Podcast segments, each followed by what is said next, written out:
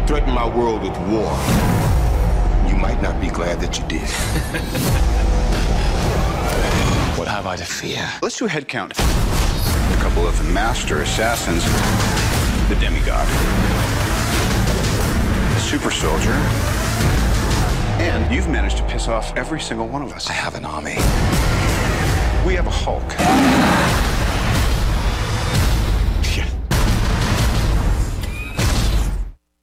Greetings, one and all. This is Rico, and you're listening to Treks in Sci Fi, the weekly dose of geeky goodness uh, and everything geeky in the universe going on. Not everything, maybe. Today is April 22nd, 2012. This will be podcast 381. And it's been a couple of weeks, as it is these days, a couple of weeks since I spoke with you last. But uh, today we're going to do what I would call a classic style Treks in Sci Fi. We're going to be looking at a TNG, a Star Trek TNG Next Generation episode called A Matter of Time. This is from season five of TNG, so that's going to be up on the podcast. I'm going to watch the episode and, and comment as I play it for all of you.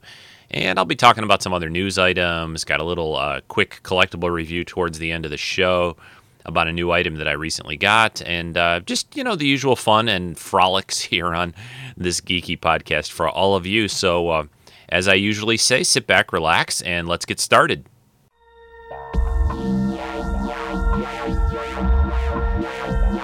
Welcome to the podcast Treks in Sci-Fi, your weekly dose of geeky goodness.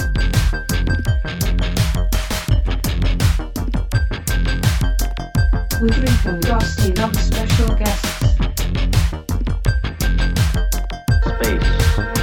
Frontier. These are the voyages of the starship Enterprise, Enterprise, Enterprise. its continuing mission to explore strange new worlds, strange new worlds, to seek out new life and new civilizations,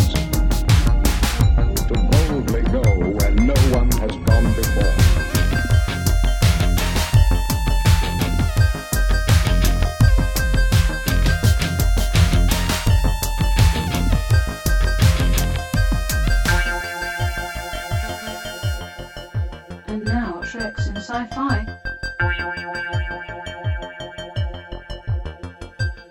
Make it so. Again, welcome everyone, one and all, young and old, big and small, human and alien, whatever. Uh, welcome to the show. Welcome to Treks and Sci-Fi, folks. Uh, hope you've enjoyed uh, the last couple of weeks uh, since I spoke with you the last time, and I hope you really enjoyed, and I know I did, enjoyed the uh, the Al and Brian show last week where they looked at that uh, second Aliens movie. You guys did great uh, as you did the first time, and I, I knew you would with this. I know Brian's a big Aliens fan or Alien fan, and, and Al too. So I those guys uh, make a good team, and I I really like uh, what they're doing with that. I even hope uh, beyond doing the Alien, the other Alien movies that they're saying they're going to do three and four, that they even you know perhaps think about something else to podcast about, another movie or TV show that they'd like or something. Who knows?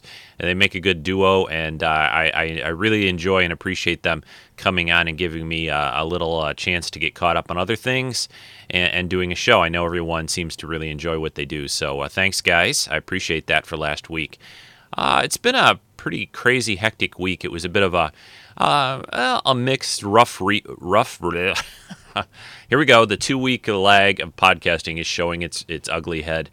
Uh, it was a bit of a rough week at work. Lots of stuff going on. I don't really want to get into it, but uh, it's it's done now, and uh, I'm really I've been happy and enjoying the weekend, relaxing, and uh, it, it, I've been looking forward a lot actually to podcasting today because it's um, sometimes uh, I don't know about everyone listening, and maybe this is tr- kind of a common thing, but I always find when things get a little chaotic and crazy that if you, if you go and do things that are that you enjoy, that are sort of regular and routine to a degree, not not that that's a bad thing to me, but it always brings me sort of down to earth. I keep joking with Lynn. I keep saying that. Uh, you know, on Friday after the week, I, I felt like I was about 20% me or something like that, and 80% just all, you know, discombobulated. And uh, and I'm up to about 60, 70% this morning, I told her. so the podcast will add more to that, and I got to go out and like cut the grass later. That'll add a few more percentage. So aren't you enjoying this this geeky sci-fi podcast so far today, everyone? anyway, so it's uh, it's all good, right? It's all good. So that that's uh, it's one of the things that I eh, enjoy doing podcasting, and it always helps uh, kind of clear my head, get the chance to talk to my geeky friends about what's going on. Which let's get to that more uh, and get off this other stuff. Yes, please, Rico, move on. There we go, third person. You've got it. Um, the little TV spot I played at the beginning was probably obviously familiar to, to many people. It's one of the TV spots airing for the Avengers movie. I figured I would play that. I like to play something uh, current at the beginning of the podcast just to chat about a little bit, uh, usually a movie trailer or, or a TV spot or something. And, uh, you know, since the Avengers movie will actually, by the time I podcast again, will actually be out. It comes out in two weeks' time, a little less than two weeks' time. Uh, and I will be podcasting that weekend. I plan on seeing it, trying to see it uh, before I podcast the next time. So, and we will also be doing a Skype call the following weekend. On the weekend of it'll be like May 12th or so, I think. It'll probably be Saturday that weekend, and we're going to get together, talk about the Avengers, talk about other upcoming summer movies that we've uh, we've got a lot of things coming this summer for us geeks. You know, the geeks control the universe, control the box office these days. We've got a new Batman movie coming, Spider Man, Avengers, of course, Men in Black, all kinds of things uh, just just waiting for us to see at the theaters this summer and to get out of the heat and, and enjoy some cool uh, geeky times and a lot of comic book movies, especially. It's really it really impresses me just because I've read comics for so long and, and things that I had dreamed of and, and wish they'd make a you know a great Avengers movie and now we're finally finally going to get one and it looks just fantastic. I uh, a few people have mentioned this on the forum. i have gotten to the point where I've tried to stop watching some of these. Uh, they're not only showing trailers and that for this movie, but they're also releasing like what you, you know they call them clips or, or, these mini bits of a couple of minutes of the movie. The latest one I think I saw this morning that was up. I didn't watch it. I just I just read that you know there's a new clip up. I usually go to one of the sites I like a lot is called ComingSoon.net. A lot of new movie and TV news there. It's one of the my favorites uh, that I go to uh, at least a, a, once a day, sometimes a couple times a day and they've got a new spot uh, involving um, the, I think it's the Hulk and Black Widow. I think so. Uh, it, but I'm not watching these longer clips. It's like I'm starting to think that if we would string all these clips they've got going on right now, just about with this movie, you could you you'd learn a lot, uh, and not just learn a lot, but you. I, I, want some of this stuff to, to be seen. You know, the first day I see the movie, I'm I'm hoping actually I might take that Friday off the Avengers when it comes out and go see it on opening day. I'd, I'd like to do that if I can. So uh, that's kind of my plan or, or hope right now. But it, it, looks great. Joss Whedon, you know, working on the movie, directing it. I think he was involved pretty pretty much. Uh, pretty sure he was involved in the writing of it too. So it, I I have huge hopes and and think this movie's going to be fantastic. I that you know getting these these pretty top notch actors all together from their various other movies they've done, where they've brought these characters to life and a few new ones too, and then bringing them together in this Avengers movie is is quite a a, a coup, I think. I, I, mean, it's never really been done before, and I, I'm just so happy that they Marvel has spent the time to build some uh, good movies, solid movies with some good actors and, and, and well done productions Captain America, Thor, Iron Man. And, and then finally getting them together into uh, one movie, pulling them into the Avengers movie. So it's uh, it's pretty terrific, pretty cool, and I, it's something like I said I never thought I, I'd see happen. I always would have thought that they might have like, okay, well maybe they'll make an Avengers movie, but there's no way they'll get all these guys in it. But they'd managed to do it. So uh, looking forward to that greatly, uh, and probably one of the biggest things I'm looking forward to to see this spring summer at the movies. So I'm going to take a short, brief break, and I'll be back in a in a few moments and talk about some other things. I'm Jen. And I'm Angela from the Anomaly Podcast. And you're listening to Treks in Sci Fi.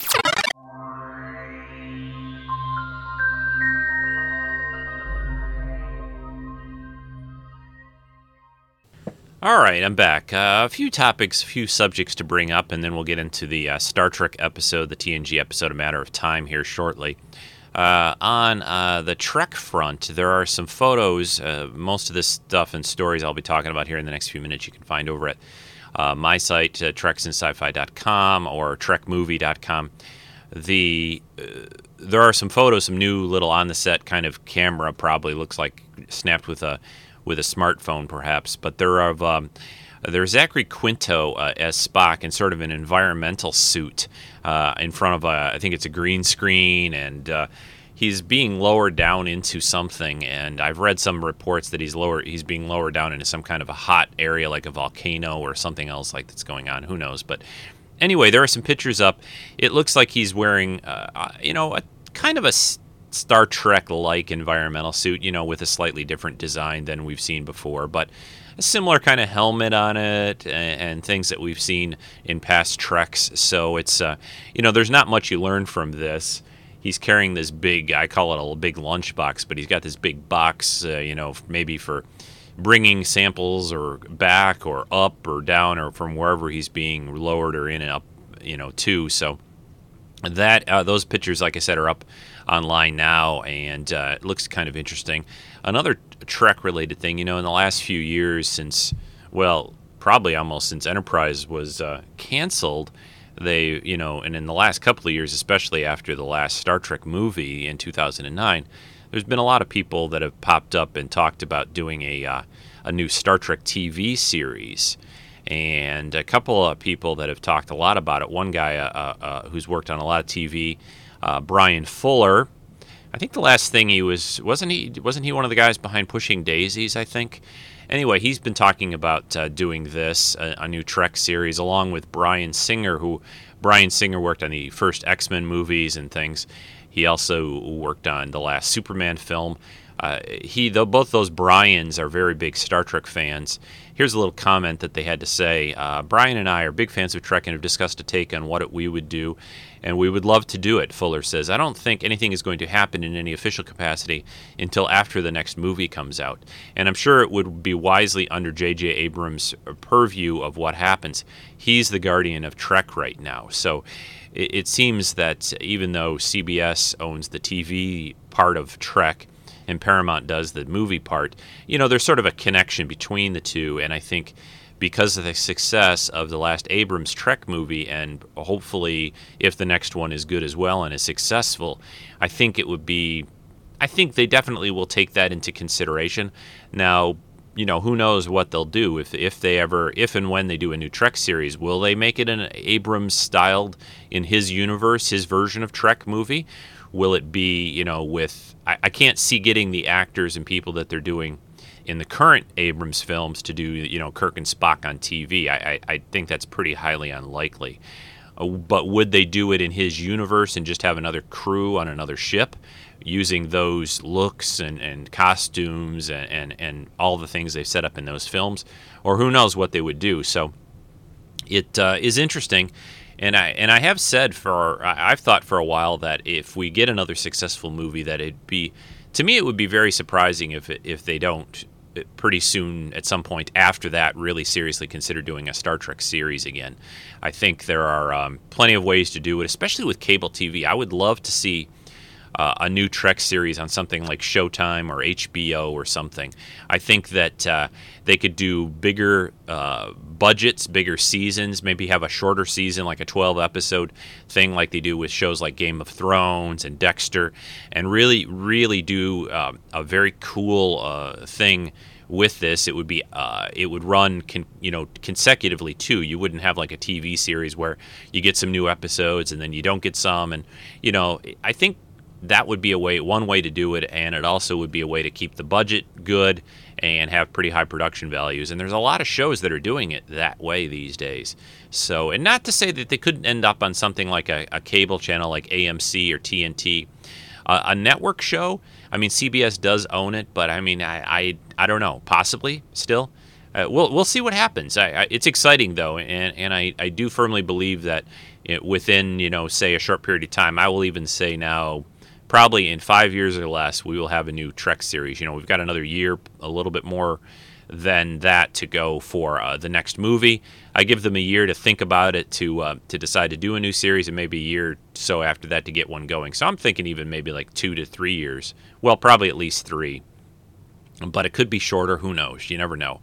Uh, you know, these days they have TV series that come on and they do so well, and they're so um, liked by people, they'll they'll renew them after an episode or two, you know, for another season, especially some of the cable shows. So things can happen a lot quicker or a lot slower. You never know, you know, when when you know these things go on. Uh, a couple other little tidbits, and then we're going to get into the Trek episode. Uh. Uh, the Enterprise, the Space Shuttle Enterprise. And next week, keep an eye on the news outlets. And if you happen to be in the Manhattan, New York area, I don't know what day, I'd have to look it up.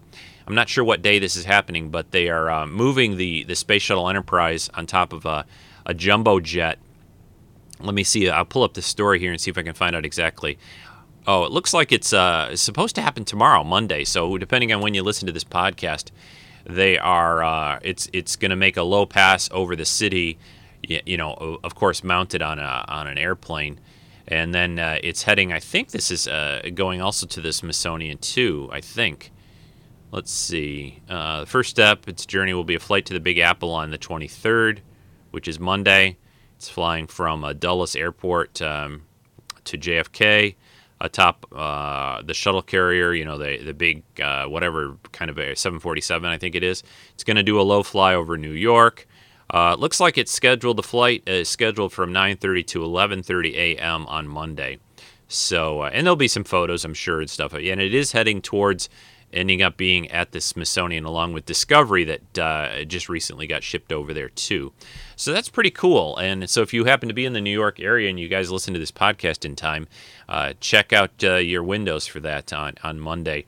Probably end up, I'm guessing it would end up being around, you know, 11 o'clock, 10 30, 11 in there uh, as it gets close to landing in New York. So that's a very cool little thing to uh, you know, the remember that the uh, it was Star Trek fans that got this first space shuttle, the first test shuttle, named the Enterprise. The unfortunate thing, it was only used for a lot of these uh, these landing uh, maneuvers that they did. They they used to, for those that aren't aware, they would take it up on top of a plane, drop it, and then it would do some landing to see how the shuttle could handle the reentry portion. But the, sh- the shuttle Enterprise never made it into space. It was never launched into space. It wasn't really designed to do that. Uh, and uh, so anyway, but the the the actual uh, shuttle that was named by Trek fans is going to be on display in the Smithsonian soon. So.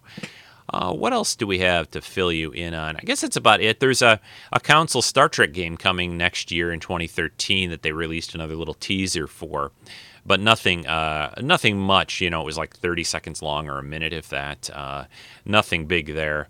Um, and that's probably about it. QMX is going to do some TNG uh, com badges, the QMX collectible uh, QMX replicas. Just search for them. They're going to do some little TNG style com badges. Also, another company that does costumes called Anovos and a sorry A N O V O S is going to be making some TNG replica uniforms. So that's kind of cool. Uh, and there's a lot of great collectibles you can get these days, unlike way in the past where there wasn't much. So and I think that's all I really wanted to pass on to you for now. Um, there's oh one last thing I wanted to talk about, kind of a not exactly a geeky subject, but uh, I watched. I went to see the Three Stooges movie last weekend, and you know one of the things uh, that I growing up, uh, a couple things that I used to watch on television all the time. Well, of course, Star Trek reruns, uh, but I also watched a lot of the Three Stooges and always enjoyed it uh, very much. And I, I, think they did a good job with this movie. Uh, it's been getting some pretty good reviews. Uh, I've heard some, you know, positive and a little bit of negative, but most people that I know that have seen it seem to have enjoyed it, and it's uh, it's a pretty faithful rendition uh, on the Three Stooges. The guys playing the Three Stooges, of course, the original Stooges have all passed away now, but the guys doing Larry Moe and Curly in this movie are are pretty spot on, and and there's they do it in that uh, short uh, type of style where actually there's three shorts they call them, um, probably about a half hour or so of length of each, and they they're interconnected in a way unlike the, they really didn't do that with the original Stooges, but it's it's fun. It's a lot of fun, a lot of slapstick, and uh, I think it, even I when, I was at the theater, there was a lot of younger kids in it who certainly never saw the Stooges, probably much, and they seemed to get a big kick out of it. There was a lot of laughter, and the, I don't know. There's something about this kind of very you know no you know there's no sophistication it's just simple little slapstick humor and uh, you know there's no bad language it's just fun and uh, you know where can you see a guy hit another guy over the head with a hammer and, and, there is a public service kind of announcement at the end of it you know so hopefully the little kids in it won't be running back home and hitting grabbing a hammer from their dad's tool bench or, or, or mom's tool bench we could say and and whacking him on the head. But go see it if you're a Stooges fan. I know you're going to enjoy it. If you're not, you you still probably will have a laugh or two. So I'm going to take one more break, and we'll come back with the TNG episode, A Matter of Time. All right, here we go with the, the episode. 45349.1. The Enterprise is on its way to Penthara 4, where a Type C asteroid has struck an unpopulated continent. The resulting dust cloud could very well create a phenomenon not unlike the nuclear winters of 21st century Earth. I miss getting Commander TNG every has wor- begun week. work on a You plan know? that would counteract the devastation. I'm afraid the numbers coming in are already indicating climactic changes, Commander. What kind of drop can we expect? If the Pentharan spheral forecasts are correct, 10 to 12 degrees Celsius within the first 10 days. If it continues like that, their entire ecosystem will be shot to hell. And I doubt if they're prepared to cope with the kind of cold that's coming. Commander Riker, Yes, sir. would you join me on the bridge, please? Right away, sir. You certain, Mr. Worf? There was a space-time distortion, sir, and there is something back there. We passed within 300 kilometers of it. It's too close to be a coincidence. Miss LaForge, Yes, Captain. would a delay of one hour affect your plans? Not unless another asteroid decides to play a call on Penthara, sir. The odds of that occurring, Captain, are extremely unlikely given the time frame. Thank you, Mr. Data. Ensign, bring the ship about. Let's take a look at Mr. Worf's distortion. Aye, sir. Mr. Worf's what? The lieutenant's sensors have detected a temporal distortion almost in our current course. There's a Small new object uh, back there that wasn't there a ensign here in the at the con The post instead of Wesley, ahead, of course. sir. Full stop, Ensign. Aye, sir. On screen. I think her name is Ensign Felton. Dimensions, Worf? Approximately five meters in length, sir. Life signs. No signs of any kind. Our sensors do not penetrate the hull. Try hailing it. Well, that's odd. What's odd? We've received a response, but Yes, Mr. Worf. they want you to move over, sir. Reply that the Enterprise isn't going anywhere, Lieutenant. Not the Enterprise, Captain. You. What are you trying to tell me, Mr. Worf? Oops. Excuse me, Captain, but you were standing right where I needed to be. Who are you? Uh, Rasmussen's the name, sir. Professor Berlinghoff Rasmussen. Oh, this is wonderful. Uh, actually, quite a bit larger than I thought. Really? Uh, Where I Matt come from, every Fuhrer. historian knows the bridge of old 1701D. Where exactly do you come from? My Earth. The late 26th century Earth, to be exact. I've traveled back nearly 300 years just to find you.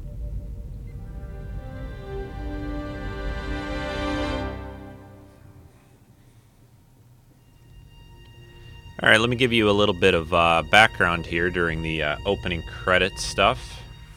Turn that music down a bit. Uh, this episode, of course, again was from season five.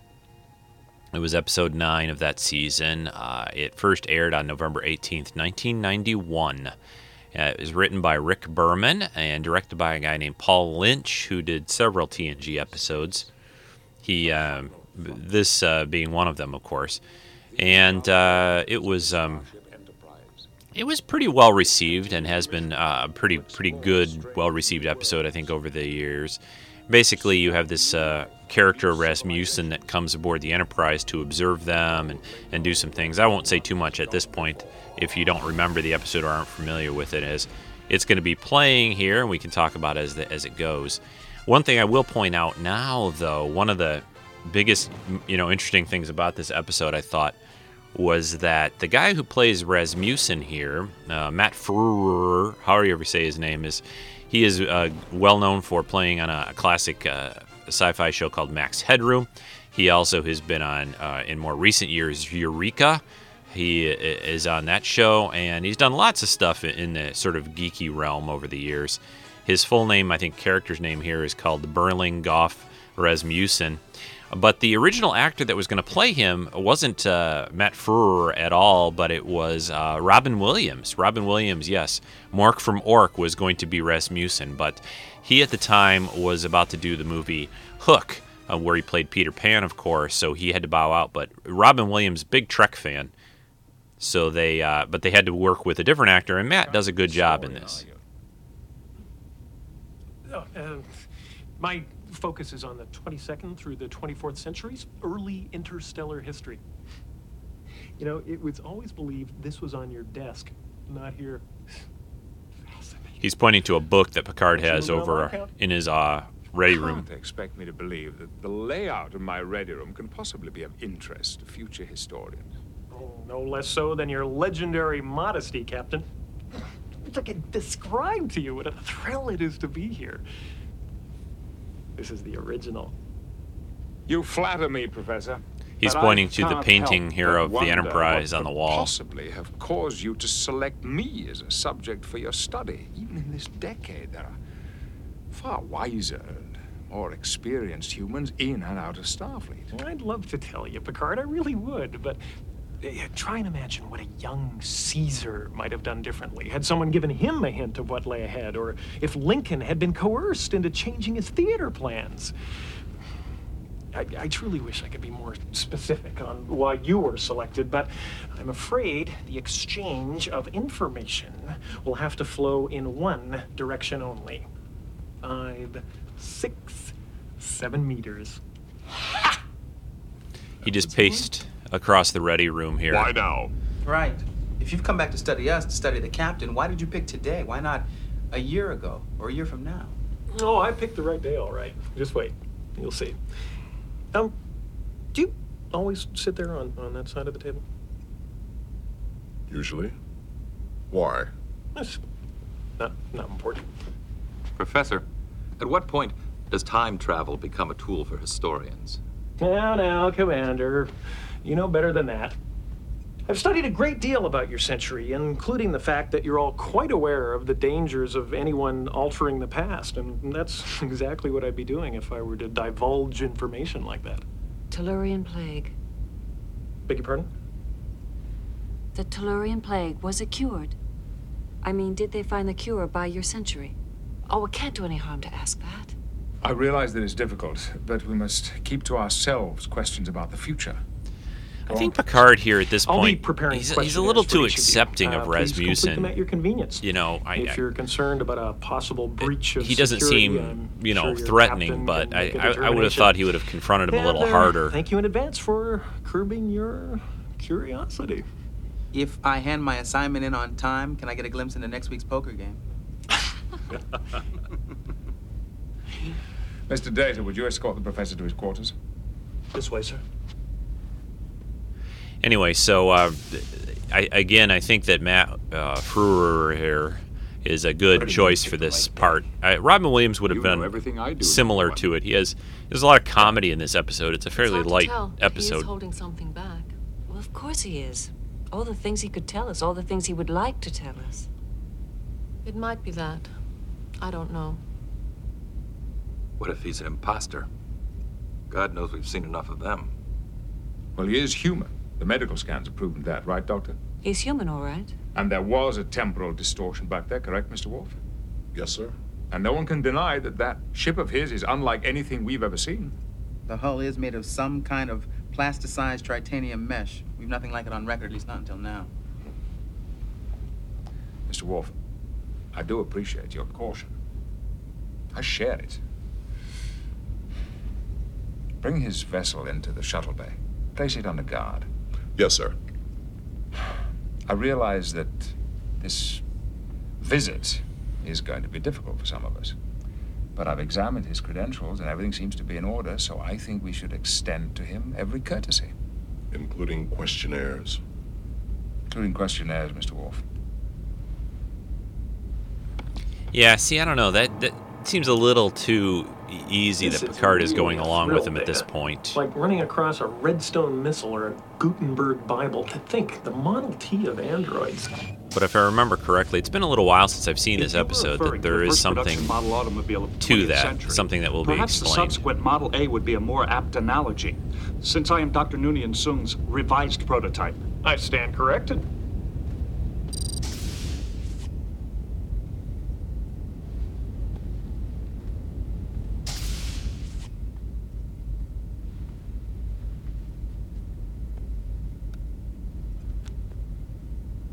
So Rasmussen here, brought to his quarters, kind of looking around. Doesn't look all that happy exactly. Is there a with problem, it. Professor? You know, who's kind I of suppose it'll have to do for now. I'll get you a list of the things I'll be needing, okay?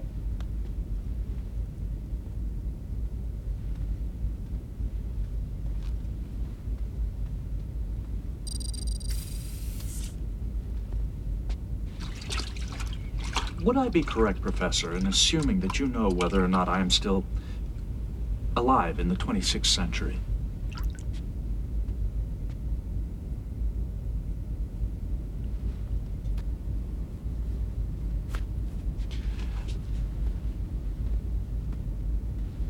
So uh, Rasmussen, of course, is not too thrilled with these the questions Since here. you seem to know so much about Captain Picard and the ship, I assumed you would. It'd be best if you kept your assumptions to yourself, wouldn't it? Yes, sir. Sorry, sir.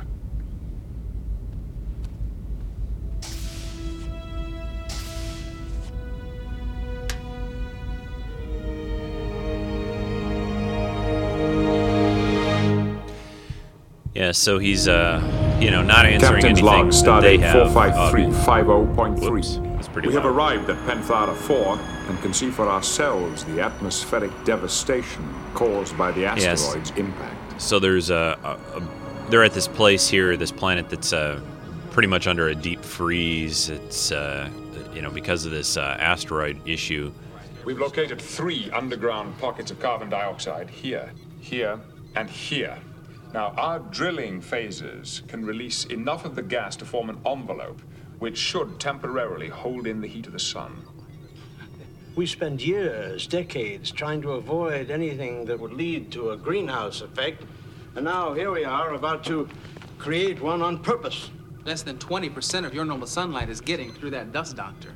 If we can hold enough heat in with the CO2, that should give the planet time to mend itself. Excuse me, Dr. Mosley. What now? New Seattle's reporting a cloud depth of 12 kilometers. Two rivers, tropical rivers, are beginning to freeze. We better get started before there's nothing left to mend.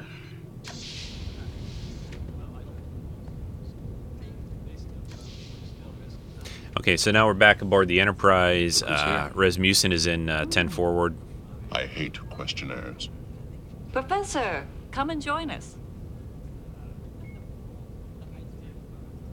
It's Worf, uh, Riker, and, and Dr. Crusher here, and uh, and Worf's not. Worf doesn't like this guy. He doesn't trust him, which Hope I'm not you know his. Klingon Not instincts, you know, you're are the topic coming in. Conversation at every table in this room. Uh, as I promised, here are your assignments. I'm sure they'll be painless. Please try and complete them by tomorrow. Tomorrow?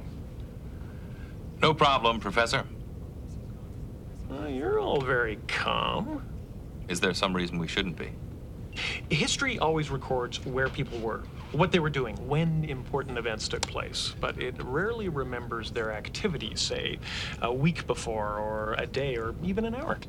Are you suggesting that an important event is imminent? I didn't say that now, did I, please? Uh, just go on doing what you're doing and pretend I'm not here. Why is there no record of other future historians traveling back to witness important events? We're obviously very careful. As a matter of fact, a colleague and I recently paid a call on a 22nd century vessel. They hadn't perfected quarantine fields. You probably saw some surgical masks and gloves. Isn't it fascinating how everyone has different interests when it comes to history, different perspectives on progress? Would you mind telling me what that is? He's got a little Yeah, just ring Checking the time, no problem. that uh, he opens up. It kind of looks like Is something kind important supposed to be happening here? a little. No, Uh, nothing. It's nothing. almost looks like a little Uh, what about sensor you, Commander? tricorder What thing. do you see as the most important example of progress in the last 200 years? I suppose the warp coil. Before there was warp drive, humans were confined to a single sector of the galaxy. Spoken like the consummate explorer. What is going on? Are you expecting someone? Phasers. Beg your pardon? There were no phasers in the 22nd century. Ah, you see, Doctor, our Klingon friend is a perfect example of what I was trying to tell you. He views history through the eyes of a hunter, a warrior. His passion lies in the perfection of the tools of violence. How delightfully primitive. Yeah, so um, As soon as we input this he's kind of getting under their mostly the skins a little bit us how many as it goes on here in this episode. What have you learned about the tectonic stability around the drilling sites? Couldn't be better. Our scans were all clear, and Mosley says there hasn't been so much as a quiver down there in well over a century. Aha! Just the two I'm looking for. Um, brought you the forms I need you to complete. Shouldn't take anything more than a couple hours. Kind of busy here, Professor. Tomorrow would probably be better. Data, we've got about 23,000 thermal simulations. You think you could check them over for anomalies? Certainly.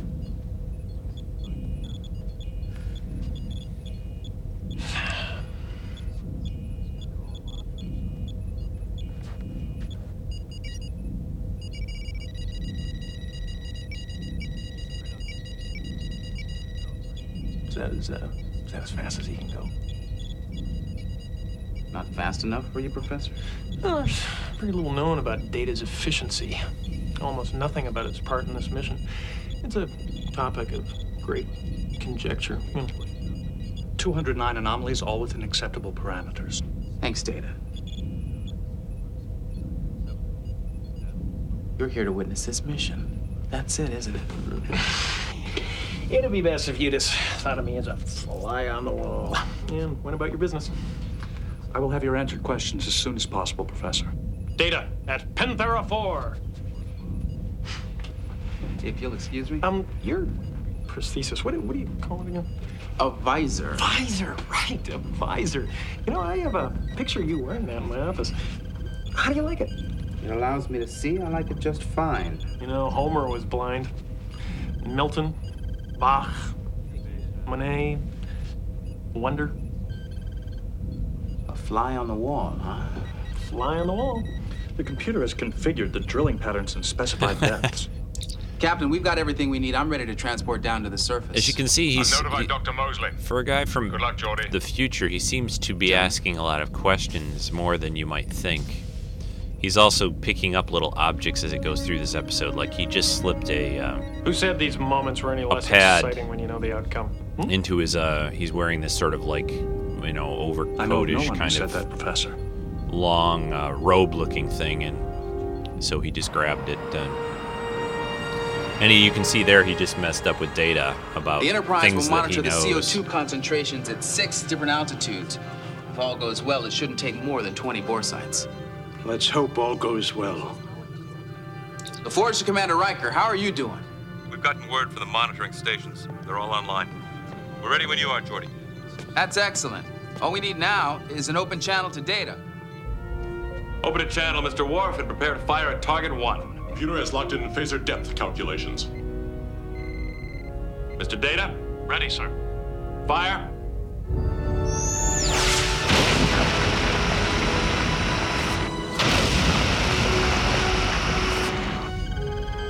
So the Enterprise is firing on the planet to release the CO2 to, you know, again keep keep the heat in. Target keep- 1 is emitting 2,000 cubic meters per second. Target 2, 1,600. Surface wind patterns over the target are stable. You picking up anything at altitude data? CO2 concentrations remain unchanged at upper elevations.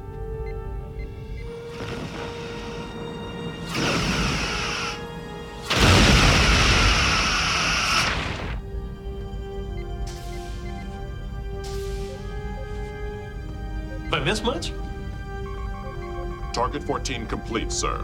So Rasmussen just pops up on the bridge, sits in Riker's chair, What have you got? and uh, No change, he sir. doesn't look too happy with it. But How are the surface winds, Geordi? Holding steady, sir. The computer has stopped drilling. We should be getting something now, Data. Elevated CO2 levels at 20 kilometers, sir. Now you're talking. We've got some new temperatures coming in. All thermal monitoring stations are reporting no further temperature drops. Correction, Doctor. Two equatorial stations are reporting slight increases. Thank you. Thank you all. You've given us what we need. Time. We're glad to be of help, Doctor. The Enterprise will remain in orbit and continue to monitor your progress. Picard out. You've given us what we need.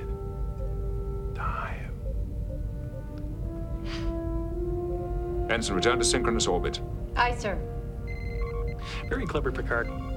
Well done. We always knew how you did it, but to experience the moment, to witness the nuances, it's uh, indescribable. Yeah, I don't think Picard's starting to like this guy very much. You know, he's got like, uh, you know, He's after more than a history he doesn't like being tell you watched over. What is it? What are you You know, from so it's going a little. It's starting to wear It's thin like he's with trying all of to them. confuse us, misdirect us somehow. There you are. Well, that certainly was exciting, wasn't it? Professor, is everything all right? Are you well? Yes, couldn't be better. Thank you. Um, I just thought we might chat about your questionnaire. Buck up, crewman. You're a credit to that uniform. I've got some things to take care of. Uh, no, please, counselor. I very much appreciate your remaining. Dr. Crusher is working on a guy response to here. My sixth question, you spoke of a neural stimulator. Uh, may I see one? I don't see why not. Give me a minute.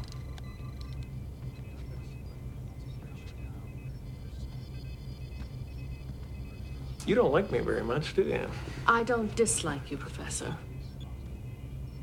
Keep your eyes wide, soldier. You'll be telling your grandchildren how you were there at Penthara 4.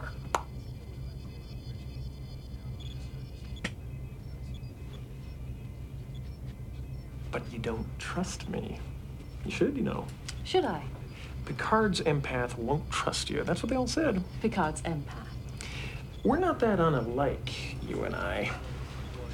You possess a sense that is foreign to the others. My knowledge of the future is similar. You know, some of my best friends are empaths. They trust me. Why should you care whether I trust you or not? We're birds of a feather. We're colleagues. we learn a lot from each other. You're right. I don't trust you. I knew you'd say that. I'm sure you did. Well, I'm glad to see you two are finally getting along. I really have to be going. Yeah, Troi's instincts are pretty, pretty uh, where they should be, pretty spot on. Why don't you try a berylite scan? I'd be interested to see what his micro levels are. So, what else can I show you? You're a very curious woman. No, no, I, I don't mean curious like that. I mean, you're curious about things, about berylite levels, about future. Well, curiosity is why all of us are out here, isn't it? I understand, but um, you're different. You're more vibrant. You're more. Um, More vibrant. That's nice. I like that. Is he hitting on You know, Dr. Crusher here? travel What is he back, I doing? meet very interesting people, men and women, but um, I've never met anyone who gave me thoughts about not going home. Oh, I guess he is. You're not supposed to be influencing the past. oh yeah, that that little thing. Yeah. And I am beginning to feel just a little bit influenced. Anyway, I could be your great, great, great, great grandmother.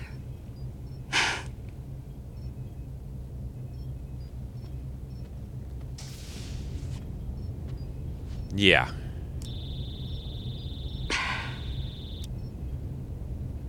So now he's, uh, you know, he's picking up again more objects from around. What kind of questions did he have for you, number one? All he wanted to know about was previous starships, what I thought was innovative about the last Enterprise, the one before that.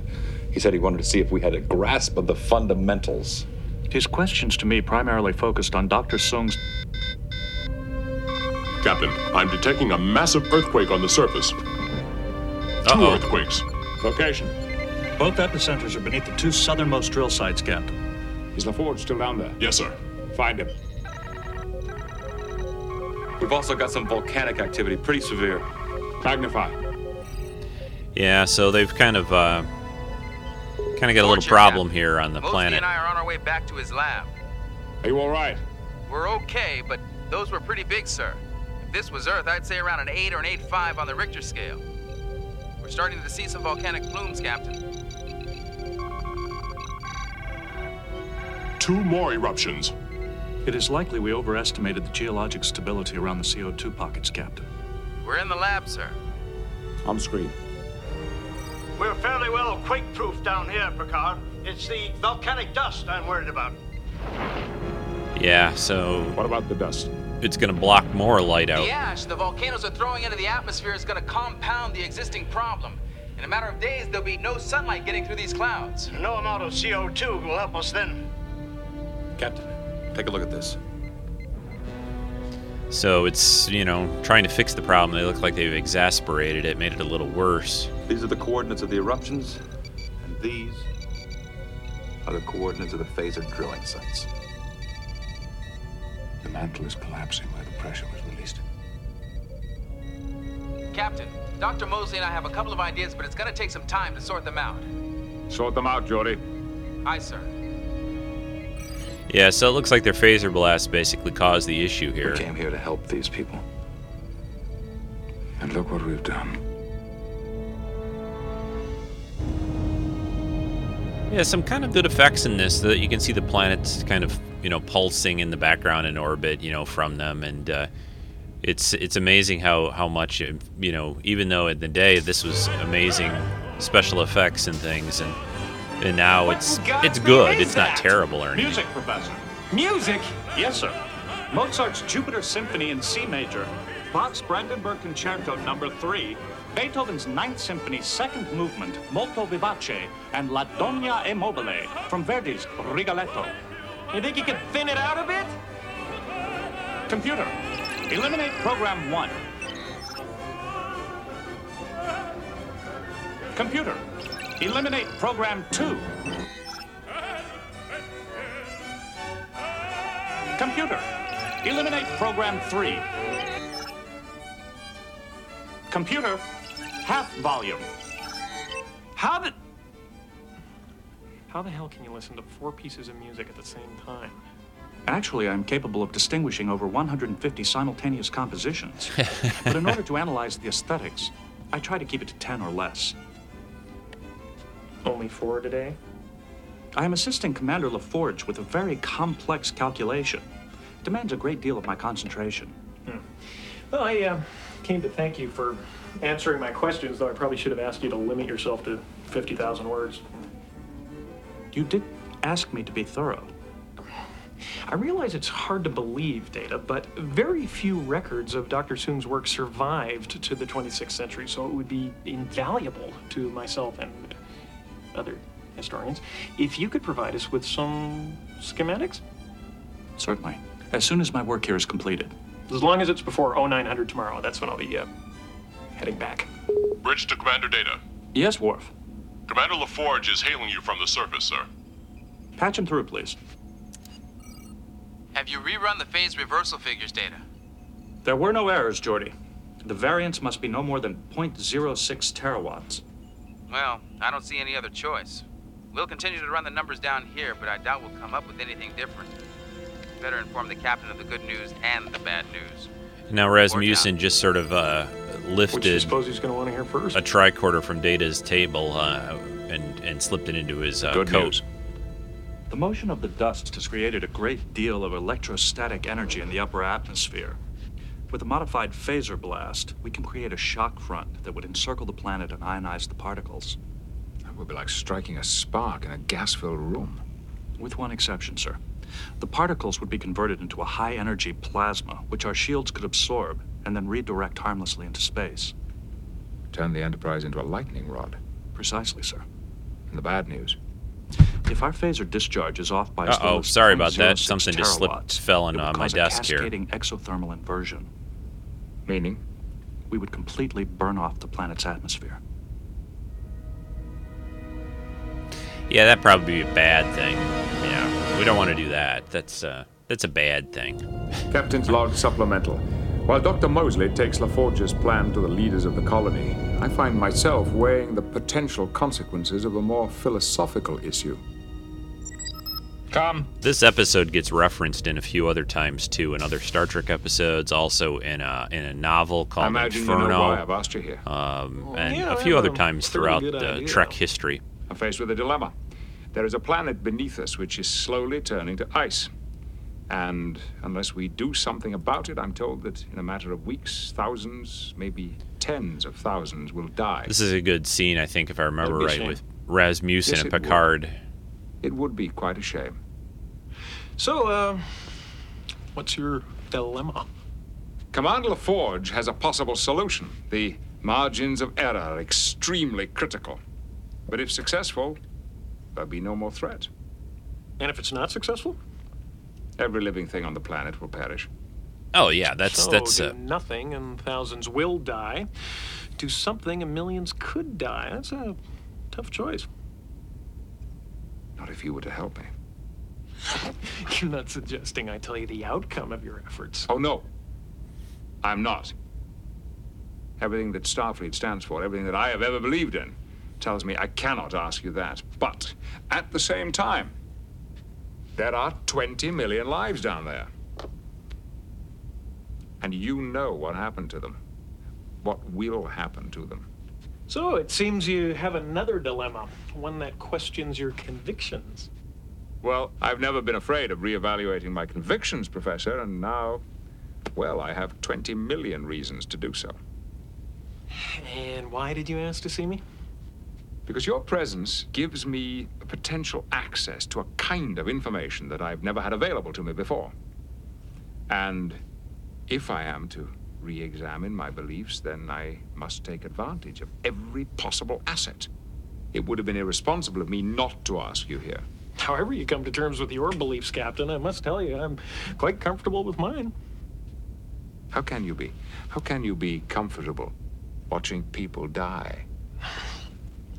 Um, let me put it to you this way. If I were to tell you that none of those people died, you'd easily conclude that you tried your solution and it succeeded. So you'd confidently try again. No harm in that. But what if I were to tell you they all died? What then?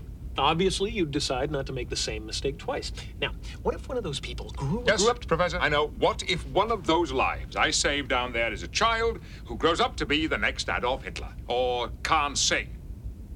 Every first year philosophy student has been asked that question since the earliest wormholes were discovered. But this is not a class in temporal logic. It's not theoretical, it's not hypothetical, it's real. Surely you see that. I see it all too well. The line must be But drawn you here. must see Yes. That if I were to influence you, everything in this sector, in this quadrant of the galaxy, could change. History, my history, would unfold in a way other than it already has. Now, what possible incentive could anyone offer me to allow that to happen? I have two choices.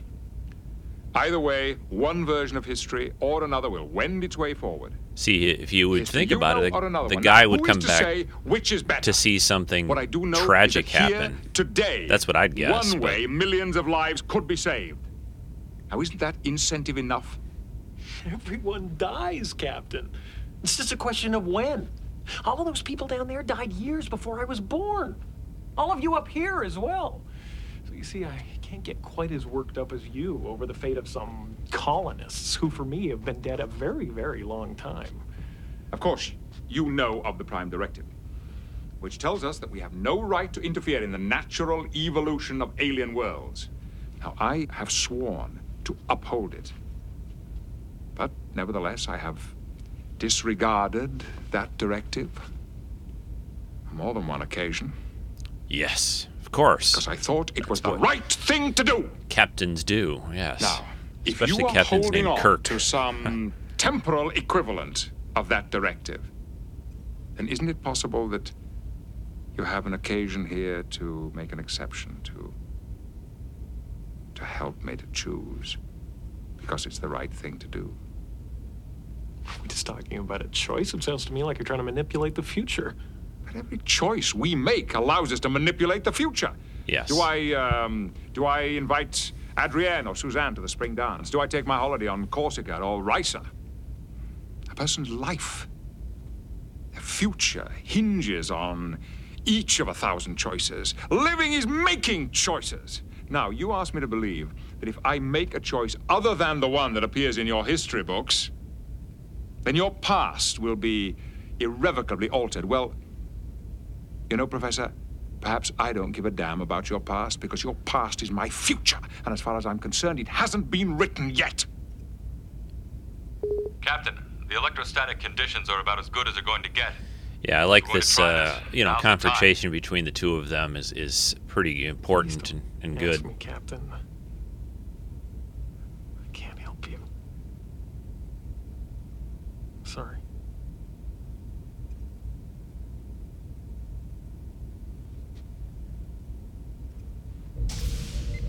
How long will it take to program the phasers, number one? We've just got to tie into Geordi's atmospheric sensors. So you've made your choice after all, and without my help. Oh, on the contrary, Professor. You were quite helpful. How's that? By refusing to help me, you left me with the same choice I had to begin with to try or not to try, to take a risk or to play it safe. And your arguments have reminded me how precious the right to choose is. Because I've never been one to play it safe. I choose to try. Mr. Data, program the firing sequence. Aye, sir. There you go. That's what you do. And again, it's probably uh, Captain's log, you know, what he would have done anyway. He's not going to let 453-5119. people Dr. possibly Mosley die has met with the colony leaders. he has a chance all to save agree them they are willing to take the risk. Warp power has been rerouted from the main deflector dish, Commander. Keep those phasers on active surge control, Worf. We're only gonna get one shot at this. No, this is it. You have the sequence locked in, Data? Yes, sir. After an 8.3 second burst from the dish, we will discharge all EPS taps through the phasers. It's time for you to return to the ship, Miss LaForge. Mr. O'Brien, stand by to transport. Excuse me, Captain, but I can be of a lot more help down here. We're gonna have to compensate for the density variations right up to the last second. Dr. Mosley's computers can accomplish the same task, sir, but I believe Geordi would be better able to anticipate unexpected variances. Mr. LaForge, you know better than anyone that there's no guarantee that this will work. And if it fails, There's no guarantee it's going to fail, Captain. I'd like your permission to remain here on the surface. permission granted. LaForge remain below. Good luck, Commander. Thank you, Captain. The deflector dish has been reconfigured, sir. Proceed, Mr. Data. Yeah, that's you know, Stand by Geordi for wouldn't just auto-phaser abandon and leave interlock. them. That makes sense. Activating deflector beam. So now the deflector's charging and firing. EPS taps online. Phasers firing.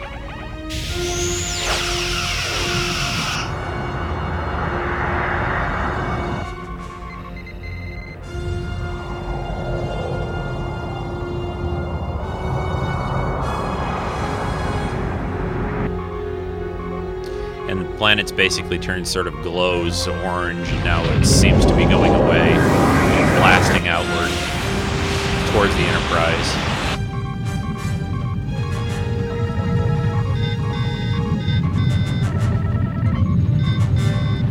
Activating shield inverters. Now. Yeah, it's a pretty cool bit of effect work here, and now the Enterprise is sort of blasting that energy out into space.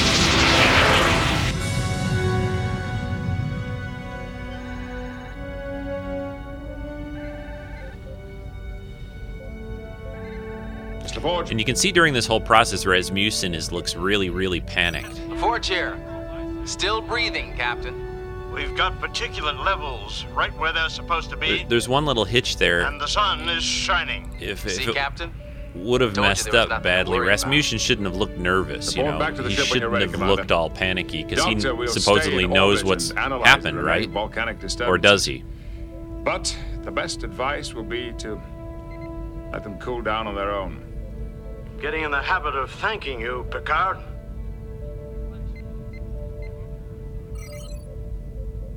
Well, I'd love to see more, but it's nearly time for me to go. I am tickled pink to have had the opportunity of witnessing this, Picard. And you did it all without any help. Well, let's run. Got some packing to do. You know you're taller in person, Commander?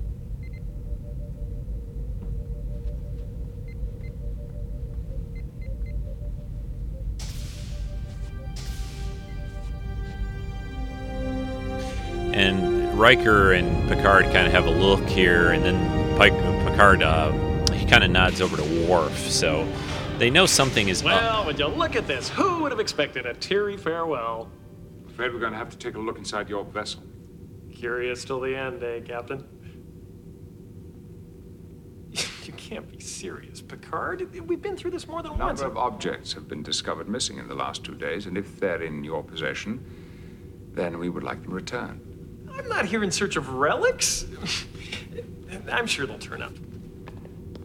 And Worf if you will not basically gets in his vessel, way. I will, with explosives, if necessary. I doubt you have the means. If we don't get in that thing, I guarantee you don't either. Considering the sensitive nature of my equipment, I think you'll understand if I request that only Mr. Data be allowed to see it. Why Data? Because if I order Mr. Data never to divulge what he sees in there, he won't. With the exception of anything that might belong to us. Understood, sir. Of course, you could always order him to, that you've changed your mind to tell him, you know, Back in a to tell him. So that's kind of a doesn't really work, you know, in a way. So Rasmussen just kind of uses his palm print up on the on the ship, and then it opens the back door up. Kind of a force field effect.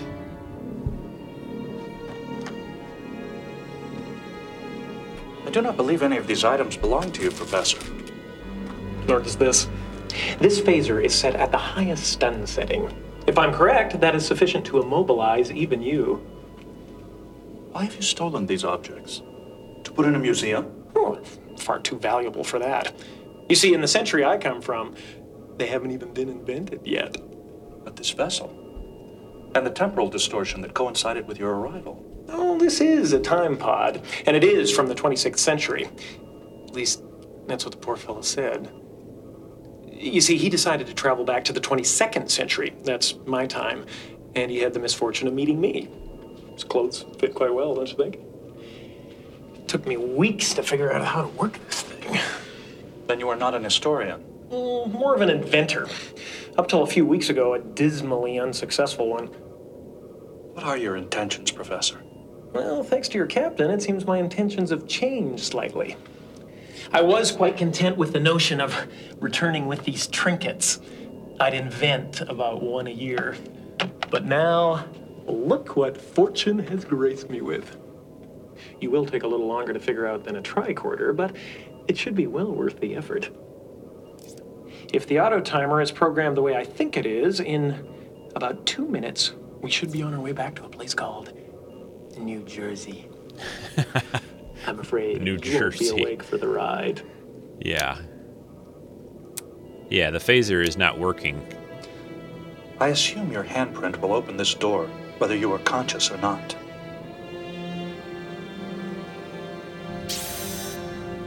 That weapon was working yesterday. You were right to suspect him, sir. But he is not from the future. He is from the past. Aha.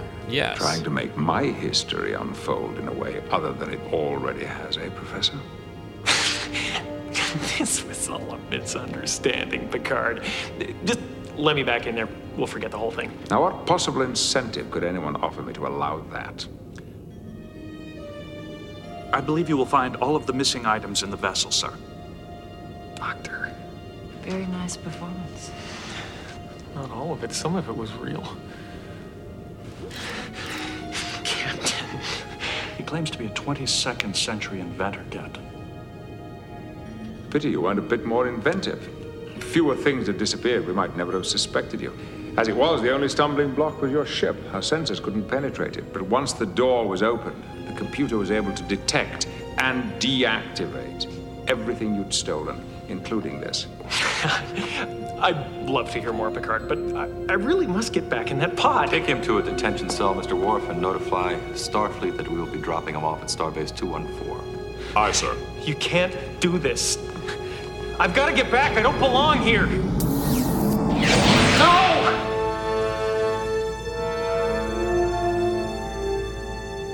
Sure that there are more than a few legitimate historians at Starfleet who will be quite eager to meet a human from your era.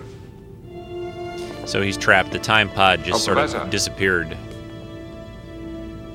Welcome to the 24th century.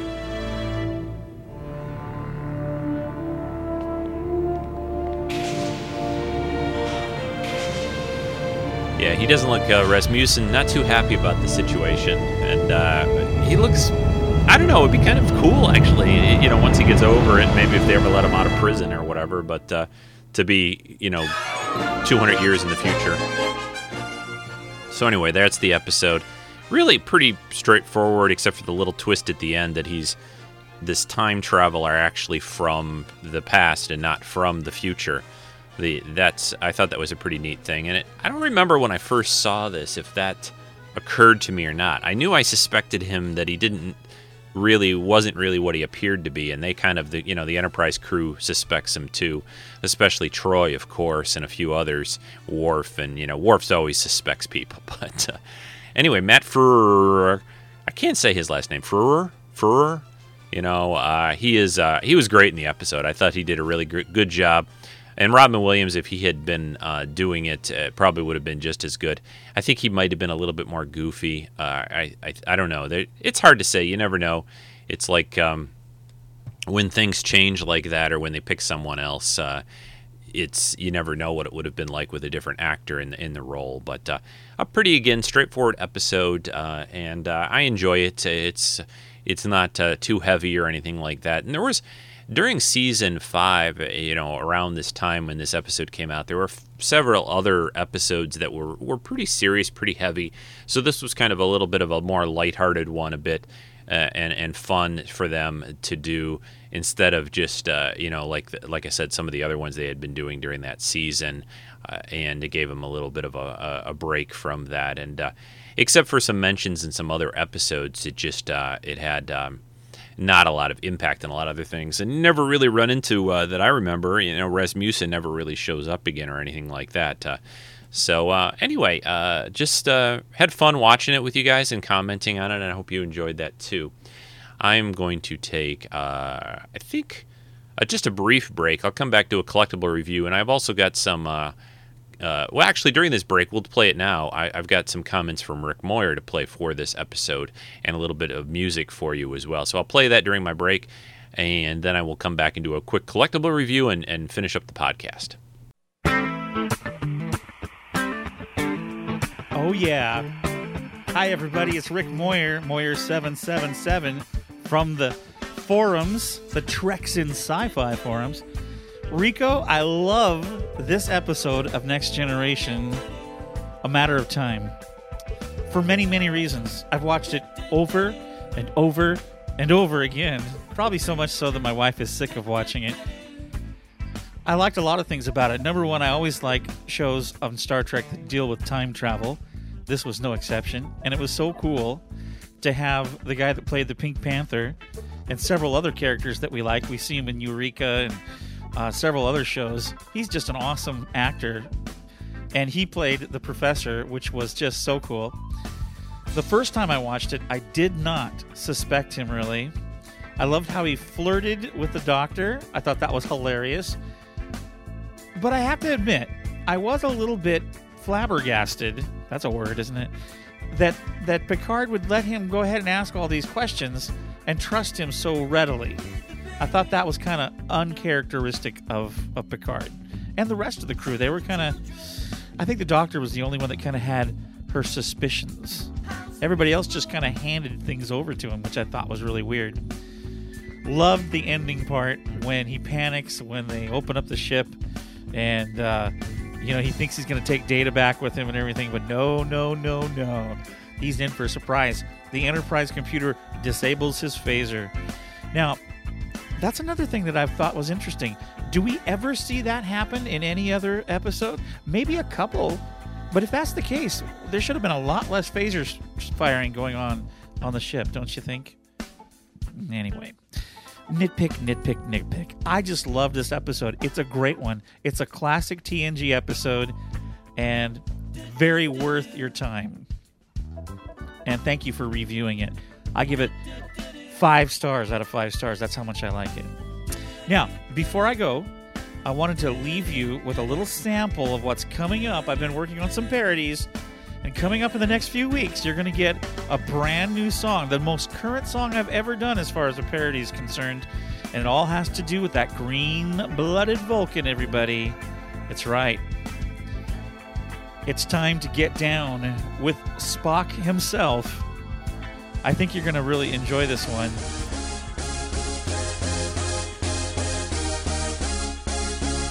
Party Spock is on the ship tonight. Everybody have a logical time. And he gonna make you use your mind. Everybody have a logical time. Party Spock is on the ship tonight. Everybody have a logical time.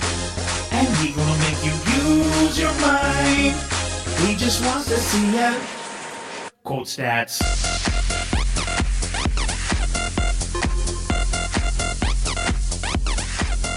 So you're in for it, aren't you? You're to like that when it gets all done. I hope you enjoy it. All right, everybody. Thanks uh, for listening. And uh, Rico, I just love Treks in Sci-Fi. You do such an awesome job with the show, and it's just it's just so rocking. So uh, until next week, have a good one, everybody.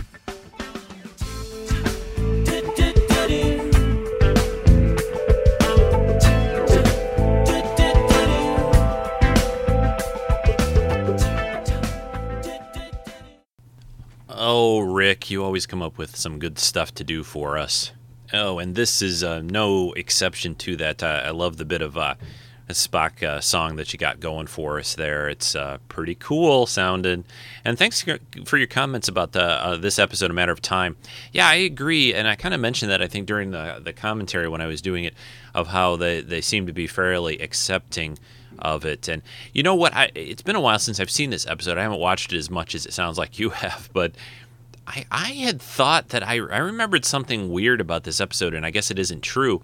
I thought he had some device or some ability to sort of influence the uh, the minds of the crew a little bit to get them to kind of go along with him a bit for some reason and I, I probably overlaying that with some other episode and some other character that they ran into but I thought he had some kind of especially when he had that confrontation with Troi. and I thought he had some kind of empathic or telepathic ability or something that allowed and explained yeah why Picard just kind of rolled over and, and let him rub his belly and, and answer all the questions and there they just it, it was a little too easy I think and I think there should be should have been a little bit more suspicion a little more conflict there and whether it ended up being like he would have a reason that they were going along with him or or something but yeah I think I think that was a little bit of a weakness in the episode but still again a, like you said a fun episode and, and Matt Frewer is uh, awesome in it and how many times have I said Frewer Frewer Frewer F R E W E R yeah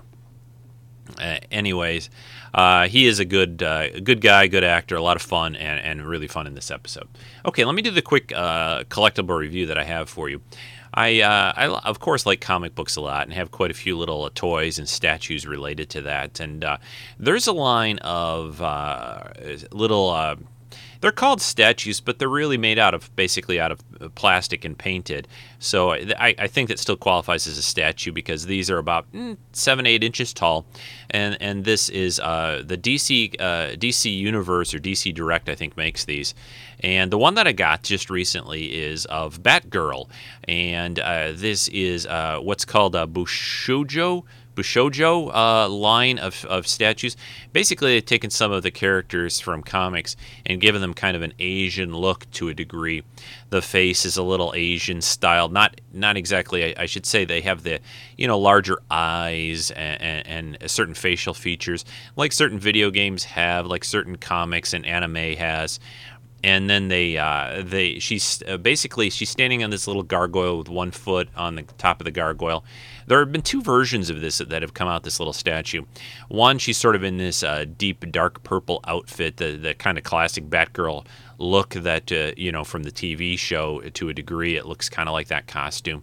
And then they took and did a uh, a special version of it, same uh, statue itself, same style, same pose, same everything, but just a repaint basically of it. And this one, she's in black. She's in a black outfit and uh, posing with her red hair kind of flowing out the back. And I don't know. I think it's a very very cool little statue. I like the styling of it, and, the paint app is really good. And also, it's not a real expensive piece. You know, I buy some more you know expensive pieces occasionally, but this thing is. I actually got it off of eBay. Uh, there's a company called Toy NK, T O Y N K. They have a website, and you can buy things directly off. I think it's toynk.com, and I've done that in the past. I bought a couple things off them, but they have a pretty good selection and pretty good prices usually. And the other plus and bonus with this when I bought it off eBay was the uh, there was no shipping, no extra shipping charges. So I got a pretty good deal on it. I think it was about forty six dollars, I think, uh, including everything shipping. And they have a good reputation and good uh, amount of feedback and comments on eBay. I don't buy a, a huge amount of things off eBay, but if I can find a good deal on something I'm looking for, better than direct online uh, then I'll buy it there. There were a couple other places. I was almost going to buy it off Entertainment Earth, but I think the last time I looked, they were out of stock on it. And I think it was a little bit more expensive there, too, maybe an extra $10. But uh, it's cool if you're a comic book uh, fan and, and you want some uh, cool kind of pretty cute and sexy little uh, statues for around your office or home if your wife or girlfriend will allow it. you just need to have a man cave, a, a, Rico cave like I have. And then, like Lynn came down here yesterday to talk to me about something, and uh, she says, You got a lot of stuff down here. You know, occasionally she just sort of realizes it again. I don't know what happens, but she forgets occasionally. And uh, yeah, I said, yeah, I kind of do, I guess. So, uh, but it's on a little shelf over here right now. I did actually take it out of the box, yes, because uh, to me, I don't leave things like statues or little mini busts or whatever very much in the packaging. To me, those are things to be having them out displayed on a shelf or in a cabinet.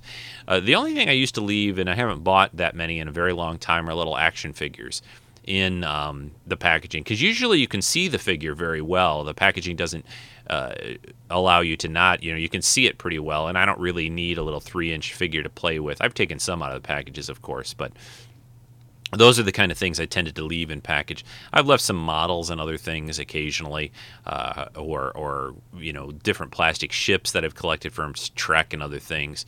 But I, I don't leave a, a, huge amount in packaging. The other thing that I do occasionally, kind of like Arnie does over on Star Wars Action News, I, I do this once in a while. Is I would buy one to uh, keep in a package and buy one to open. I've done that with some of the more recent uh, Art Asylum uh, and Diamond Select uh, Trek props, like the phasers, the communicators, the tricorders that they've been putting out that are, are really nice and, and nicely done that aren't too expensive.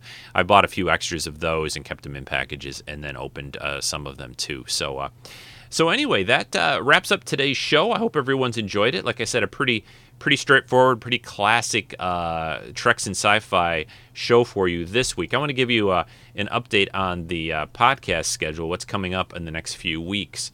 I just kind of updated it actually on the site yesterday over. And if you haven't been to treksinsci-fi.com in a while, check it out. I, have updated the main site and also join the forums. Uh, we'd love to have you.